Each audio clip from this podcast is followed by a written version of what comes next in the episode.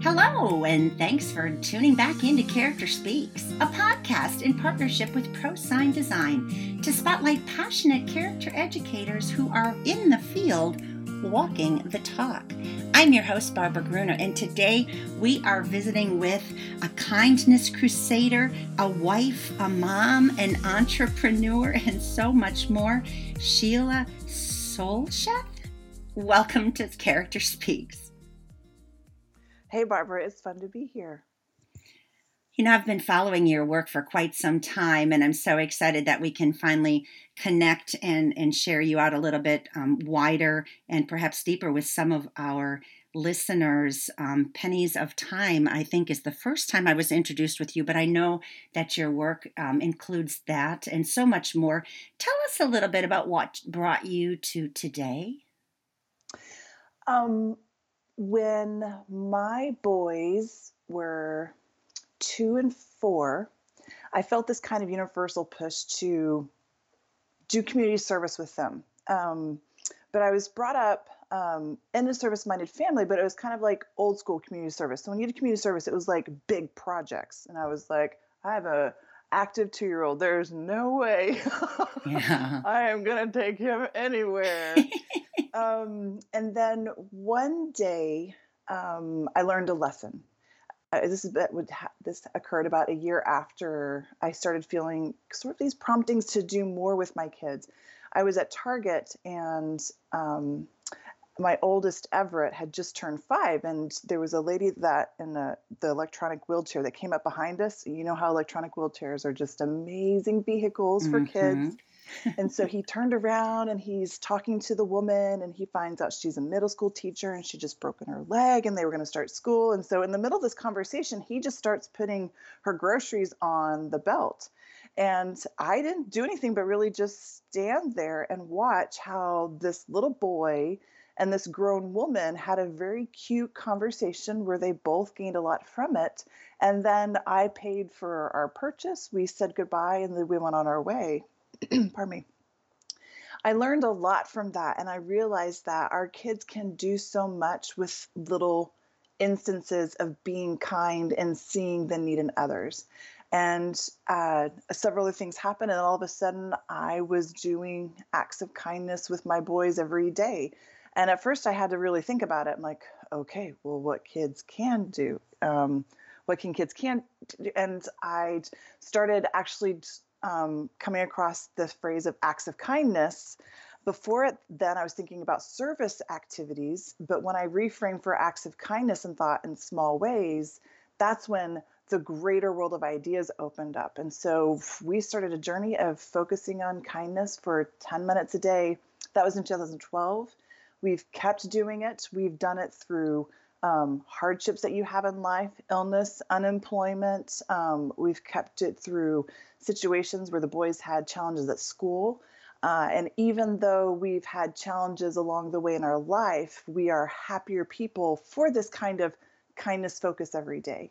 When I first started with the boys, it's when blogs were getting super popular.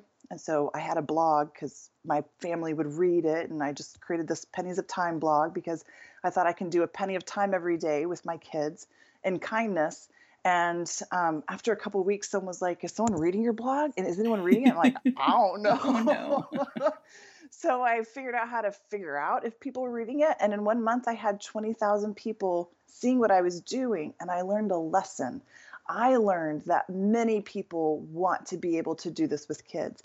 And even though we're surrounded by very negative messages in our world, and even though a lot of the influential influential adults that we have coming into our homes through media aren't the best examples. We have a lot of adults and a lot of parents that want to engage kids around kindness. And so from that point, I started getting lots of questions and answers. And after a couple of years, we incorporated into a nonprofit. And um, I had to figure out this kind of equation of how to help families live a kindness lifestyle. And so that's what I do every day. I answer questions, I provide courses, and I just live this really awesome journey of refining myself because you can't um, engage with kindness every day and not realize the inadequacies that we have in ourselves.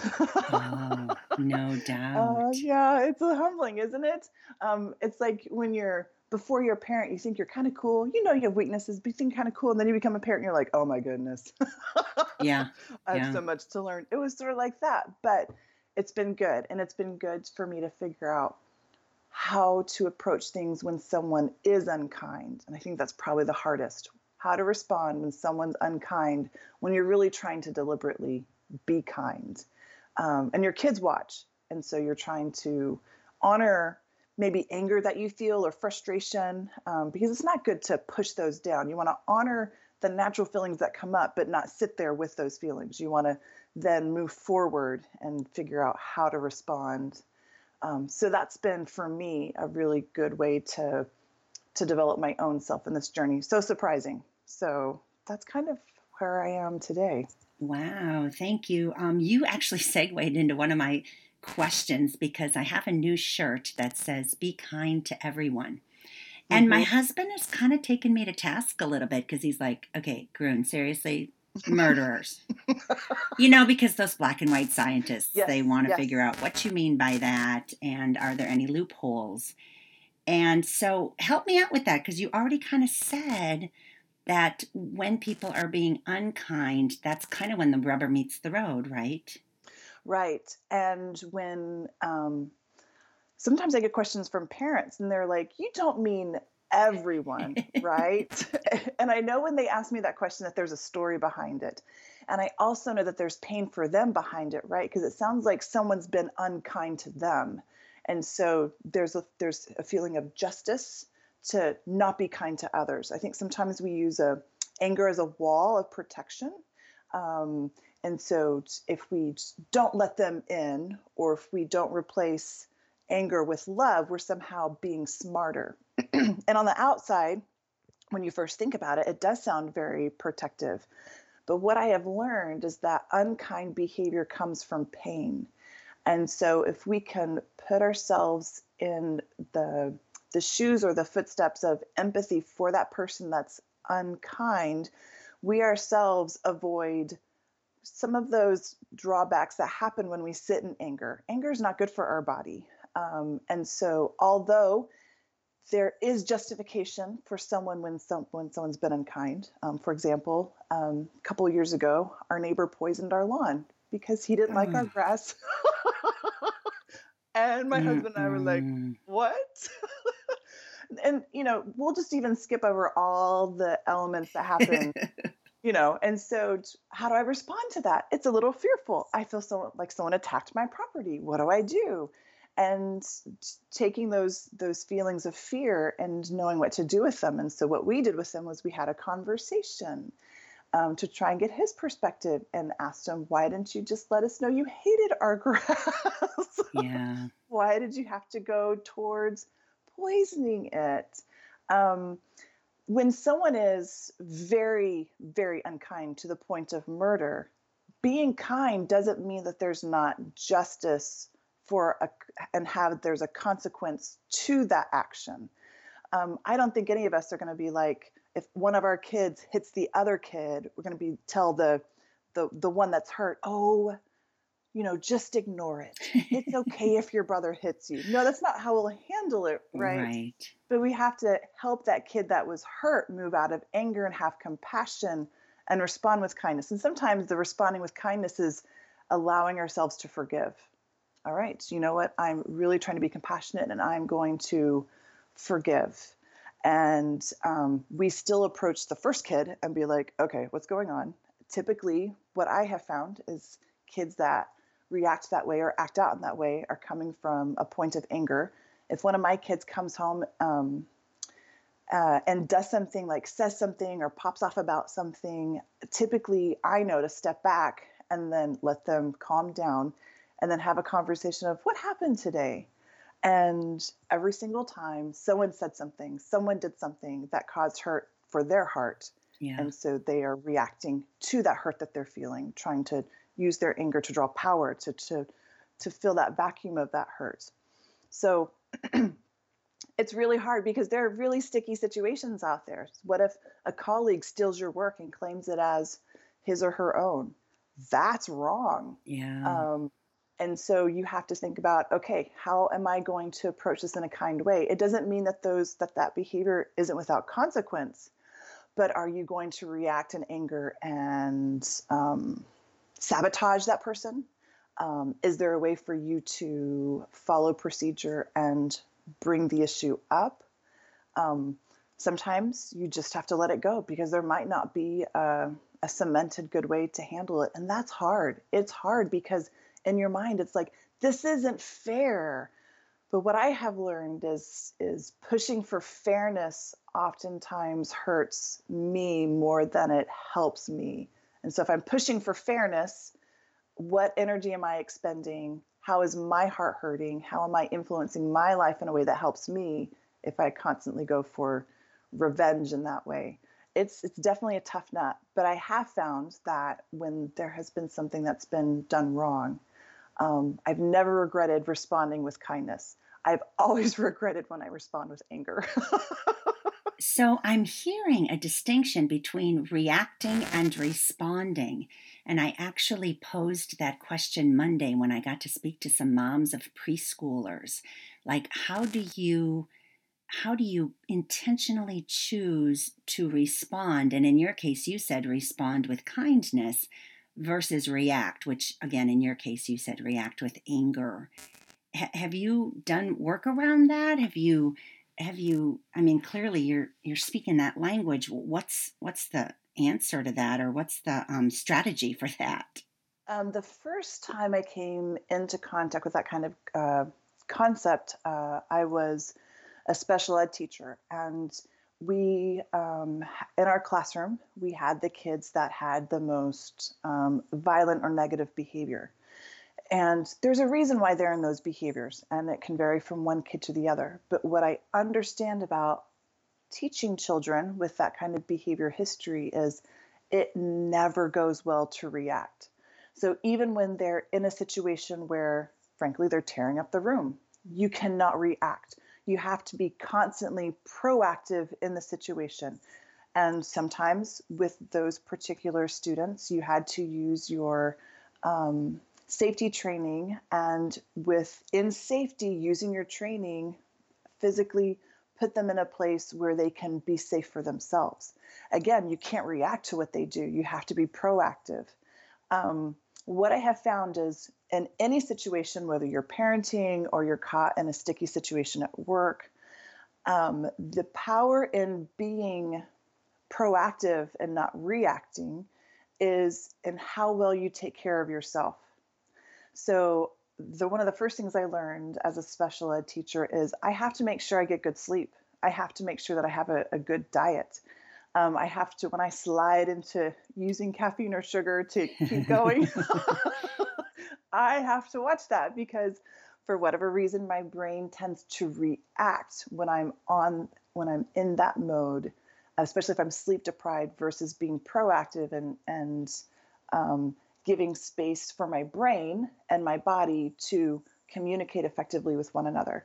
Um, and sometimes after you've gone through a situation that's really intense, um, having self care is pulling yourself out of the situation, whether the student is now with someone else and he or she is safe. And so then you go to the other side of the school, you find an empty closet, you shut the door and you cry.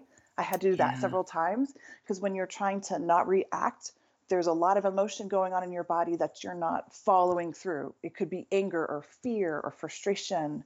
Um, and so you have to allow yourself space to just kind of get all that out. Um, I and when I first began my career, I did it through crying. Um, and now I do it through physical activity. So I'll go and I'll swim and I can get all that out.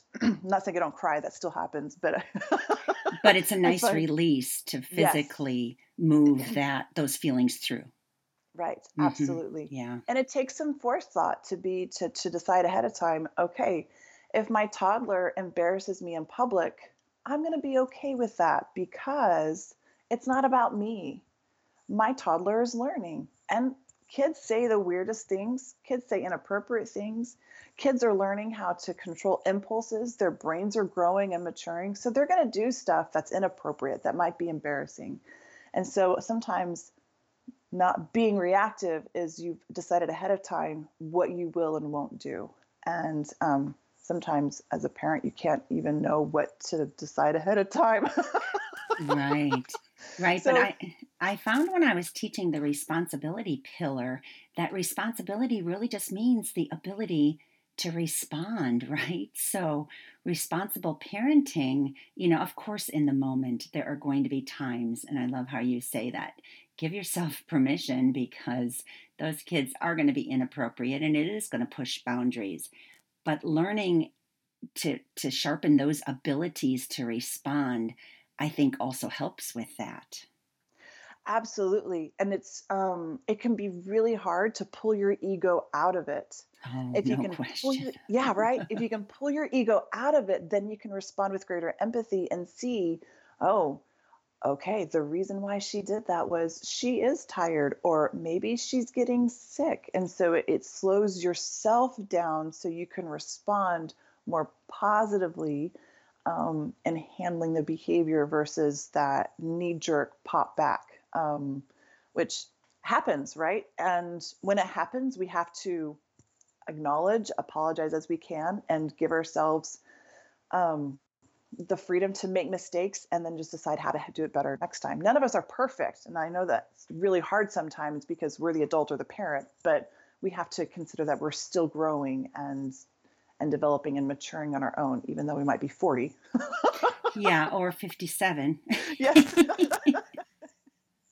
Okay, so I'm going to switch gears because you're talking about mining lessons. It sounds like you're a lifelong learner. Um, I think part of your learning comes from Harvard, where there was a study not too long ago, and I don't I don't want to get it wrong, but making caring common, where I think kids and parents weren't necessarily on the same page about what they perceived they felt was important in their families. Can you speak to that a little bit? Certainly. So, researchers out of Making Caring Common um, surveyed a whole bunch of high schoolers and their parents, and they had the two groups and teachers, and they had the groups rank what's most important.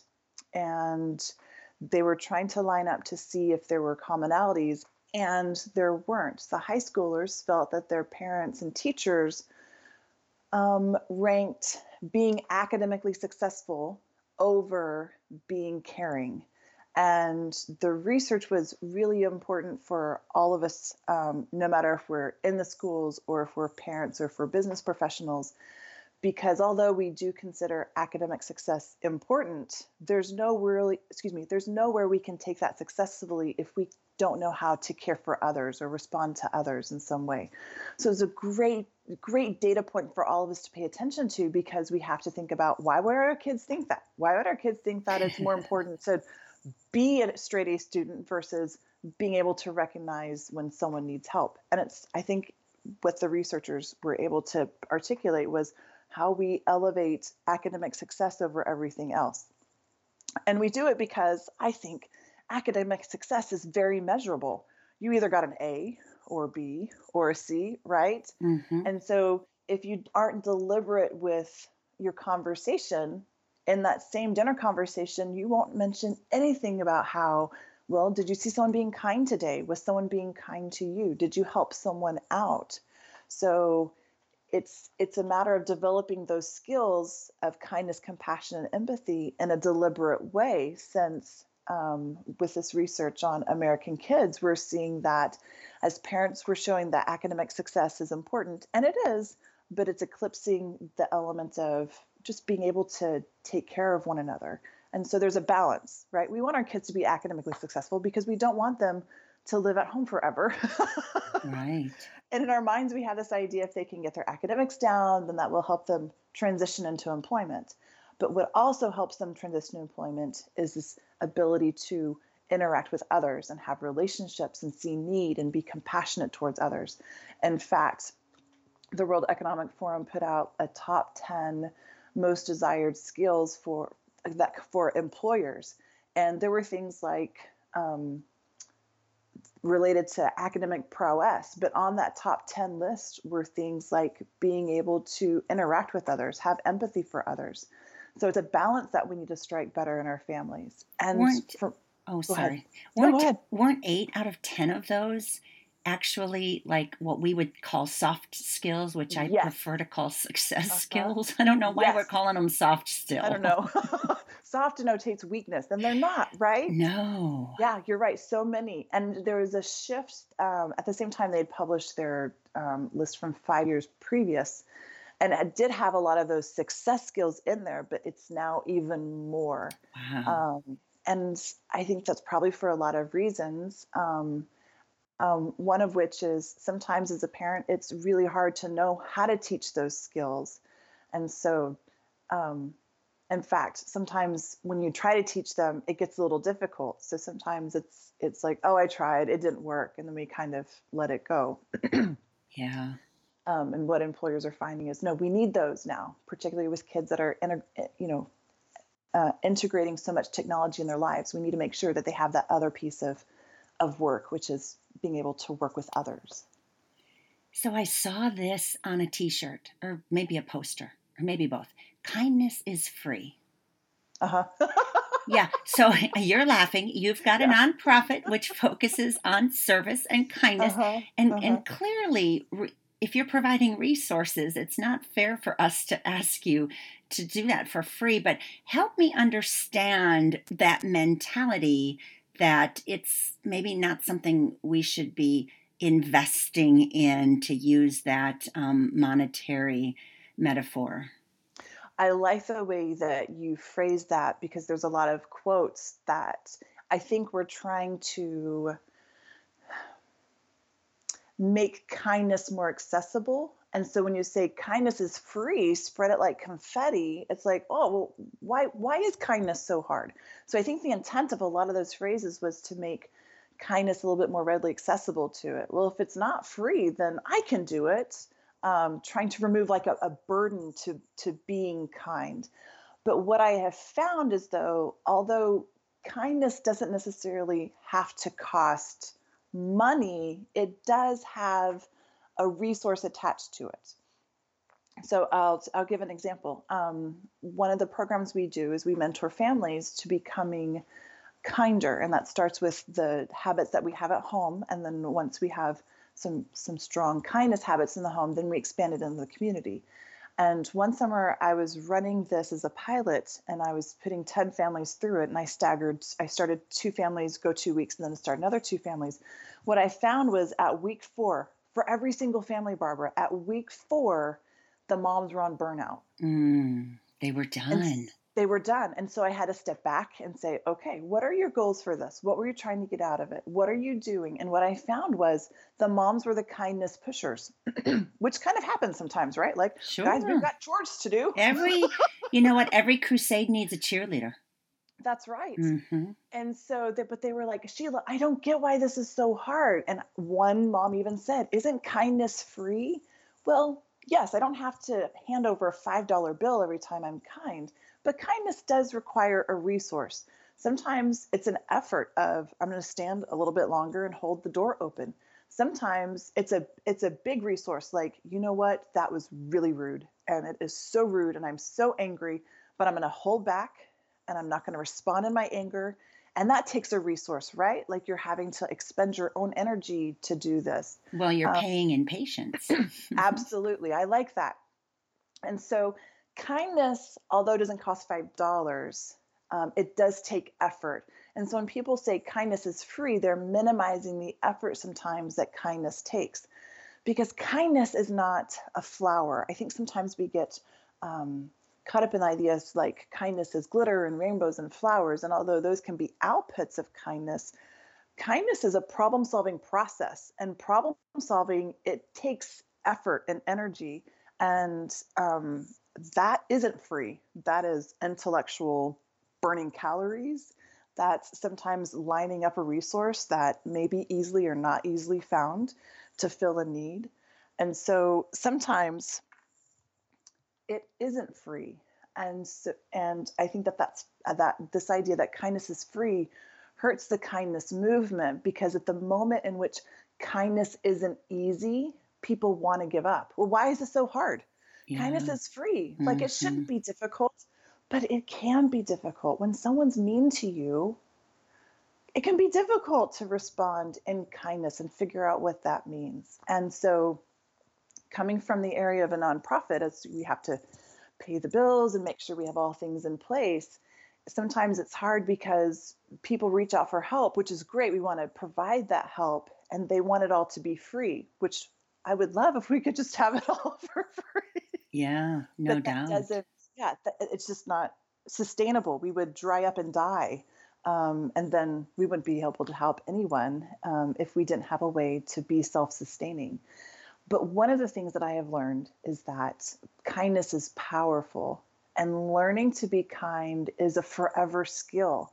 And learning to be kind, especially when someone is unkind, it gives you leverage in a way that intellectually you can work through so many more difficult problems than someone else who hasn't gone gone through that journey.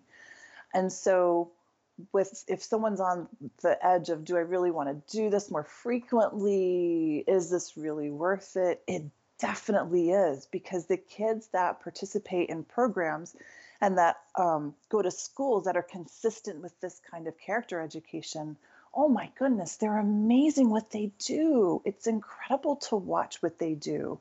And they're tackling things that adults can't even tackle. So I'm excited to watch these kids grow and see what they do as adults.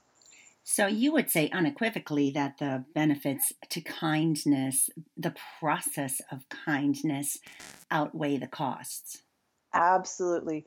And sometimes it's hard to see that, particularly um, right away right away absolutely. But if you can stick with it and doing it in a in a consistent way and okay so i'm going to be a little bit judgmental. When the holiday time comes up i get a lot of uh, questions emails what can i do? It's holiday time. I want to give back. And i appreciate that people want to honor um, what they have in their hearts and give back because they may have so much at holiday time. But i prefer that we um, back off on big service projects at holiday time and do smaller experiences throughout the rest of the year. Christmas time is overwhelming for everyone, particularly kids. And then we add on this expectation of, okay, now we're going to do a service project. And if you don't do it consistently enough, you're asking them to exercise muscles that they don't really have a lot of strength in right now. And sometimes it might not go well. And then everyone feels bad because we're going to do the service project and we all ended up arguing. yeah. And then it's terrible and we're awful people. That's not a journey you need to go on. By the way, even if you're doing a service project and it doesn't go well, that's okay. Have a stop and have a conversation the next day about why it might not have gone the way we wanted it to. That's a learning experience. So I encourage families to, you know, consistently, whether once a month, once a week, or once a day, do things throughout the year versus trying to put everything in one big, huge service project at Christmas time. You know, I, I don't want to demean the work that's needed at Christmas time because there are needs um, that the whole world has at Christmas time. But maybe think of something smaller to do because you'll do something small throughout the year versus putting so much pressure on this one time experience.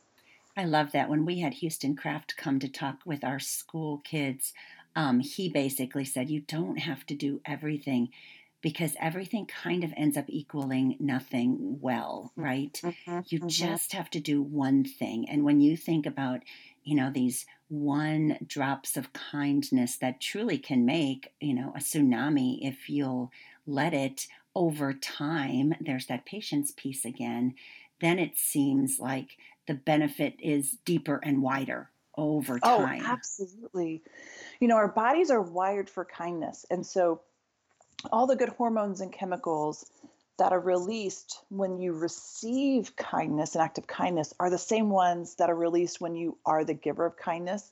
And then also that. when you witness kindness, right? Mm-hmm. So if you're going through a tough time and you're like, oh my gosh, Sheila, I don't have it in me to like do more.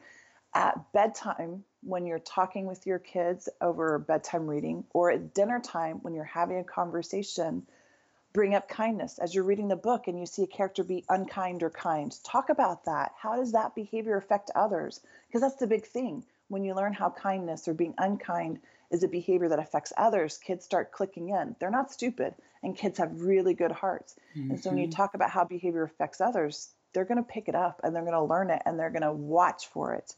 And so you can teach kindness without ever having to leave your front door. And people are like, Is that true, Sheila? And I was like, It is true. In fact, when you do an act of kindness, I always say, when the kindness is over, whether later that day or the next day, have a conversation about what you just did. Because it's in those quiet moments where you can kind of pull it apart and say, well, did we do what we wanted to do? And we dropped that that that basket of um, fruits and breads at the fire station. What do the firefighters do? It's in those moments of contemplation that those synapses connect better. Um, it's always fun when you go to the fire station and kids are excited, um, but they don't have that perspective of looking back if you don't make that conversation happen. And that's when they can like really see what happened and it was really fun or I had a question about this or I didn't like it because she did this and, and have a conversation. So it's um yeah, I, I absolutely agree. If you try to do everything, you're just gonna burn out and not want to do anything. I think one of my best um, examples of that, because John Dewey says that we're not learning through our experiences during them, we are learning through them in the reflection, right? And we were mm-hmm. on our way home from serving the homeless, and it was sticky and it was hot and and it was um, smelly and there were mosquitoes and and my joshua said do you think those people really wanted to be baptized or did they just want a bath and i mean you know that's that's a senior in high school uh-huh. you know trying to figure it out but on the way home he said mom why did that lady ask you for the recipe for our peanut butter balls love that right?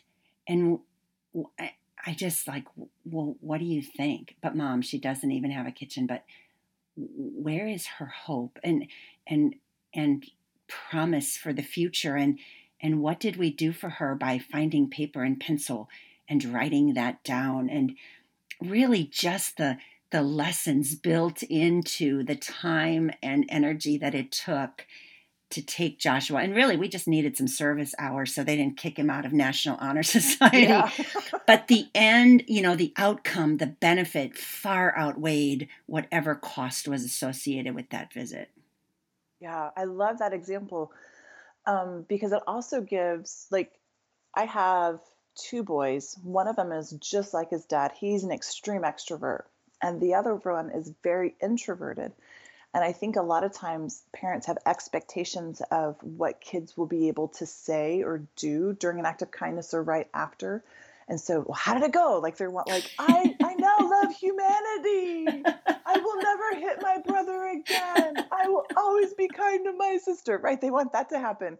And for my extrovert, he's much more prepared because that's how he processes. He processes verbally. But my introvert, I know that it may even be a week and we'll be driving in the car and he'll pop in, Hey, mom, remember this? Yes. Well, I was thinking about this and I have something to say. I love and so that. Yeah, we as as teachers and parents, we have to be flexible to meet our kids where they are. And there's some introverts that hate community acts of kindness. They feel really uncomfortable. If they're scared, it's not in their space of of what they want to be doing. And we have to be okay with that and honor it. So maybe they design placemats with their artistic abilities and we laminate them and drop them off at Meals for Wheels that can be delivered when they take out, you know, meals. So we have to honor who our kids are and pay attention to that um, and let go. I think letting go of control.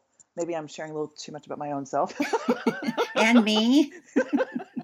letting go of control sometimes can be really hard because you have in your mind, well, I want it to look like this because I want these outcomes because I want the experience to count, to matter, right?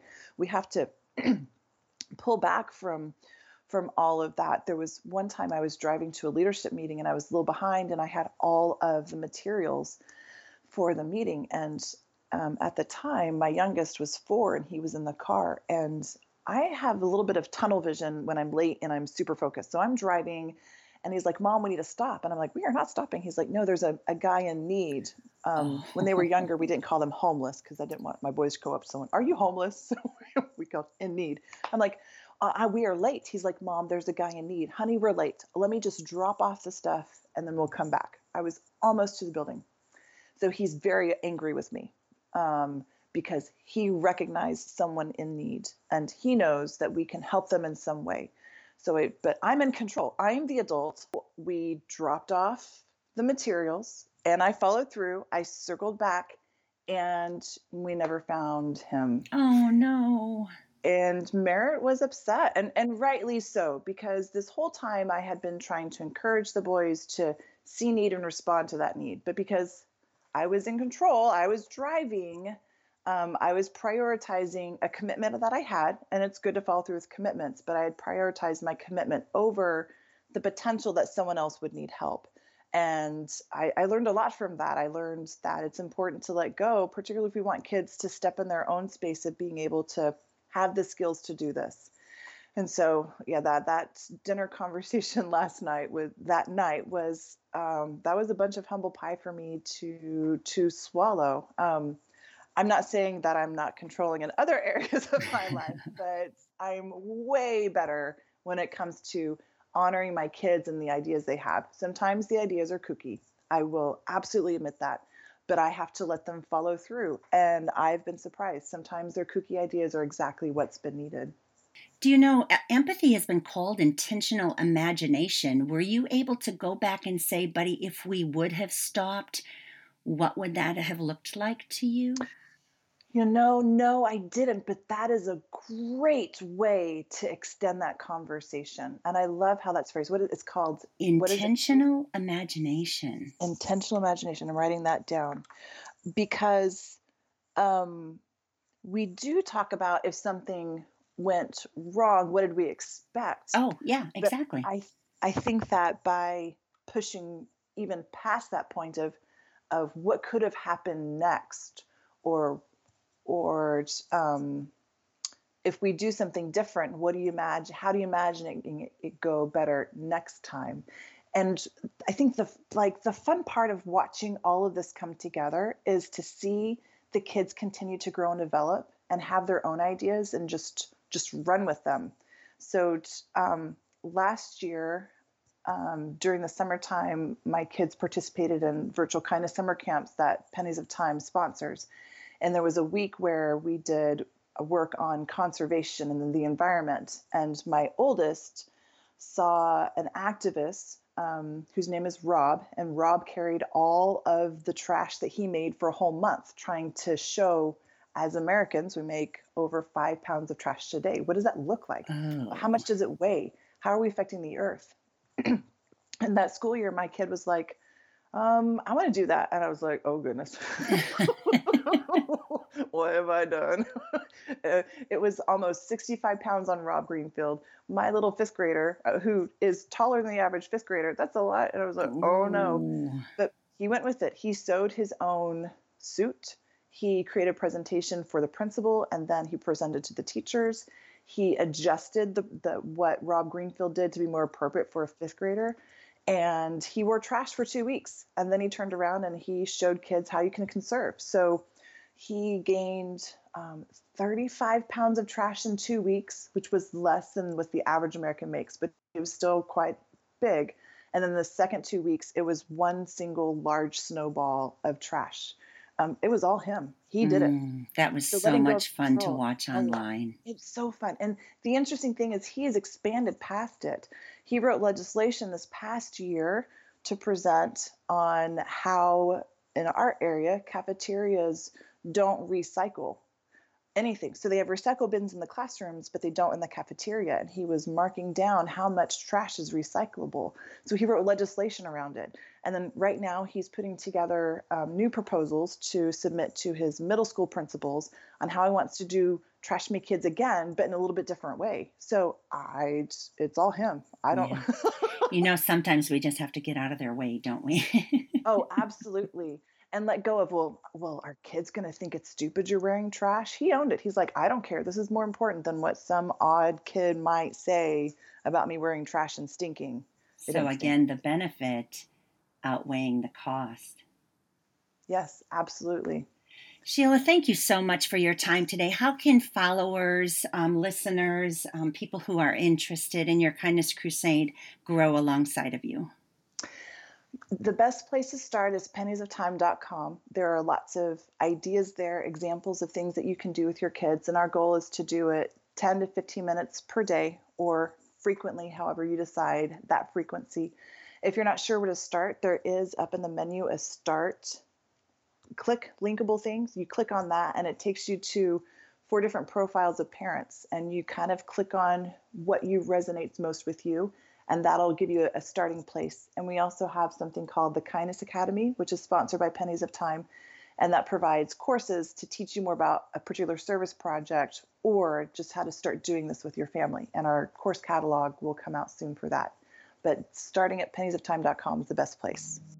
Thank you so much. Kindness is definitely a superpower in your orbit, and I appreciate you carving out the time for us today. I also want to remind listeners that this podcast is supported by ProSign Design, a family owned business dedicated to character, safety, and organization. And then I want to invite them, y'all, to come on back next week as we continue the conversation about character education, connections, and life. Until then, don't forget that character speaks.